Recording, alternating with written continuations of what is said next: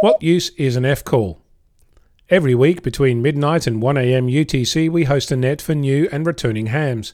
It's called F-Troop and can be accessed in VK6 via VK6RAP 146.7 MHz and via IRLP node 9558 or EchoLink conference VK3JED. Conversations are all about things amateur, upgrading licenses for those inclined, Morse code, antennas, choosing HF rigs, logging software and any question in between. We recently celebrated 100 nets. The more we talk, the more we realise that amateur radio is a vast hobby that includes technologies far and wide.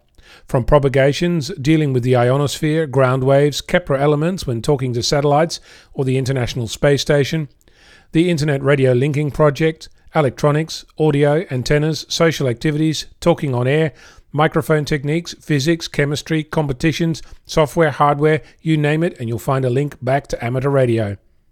The most powerful part of this wide span of interest is that it all relates back to a single purpose. With people conversing and sharing on the subject, you're never short on a subject that might catch your fancy.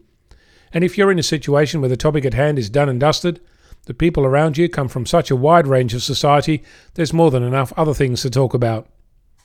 If you're wondering what to do, get involved. Check into the net, or if you don't yet have a license, visit your local club and get one.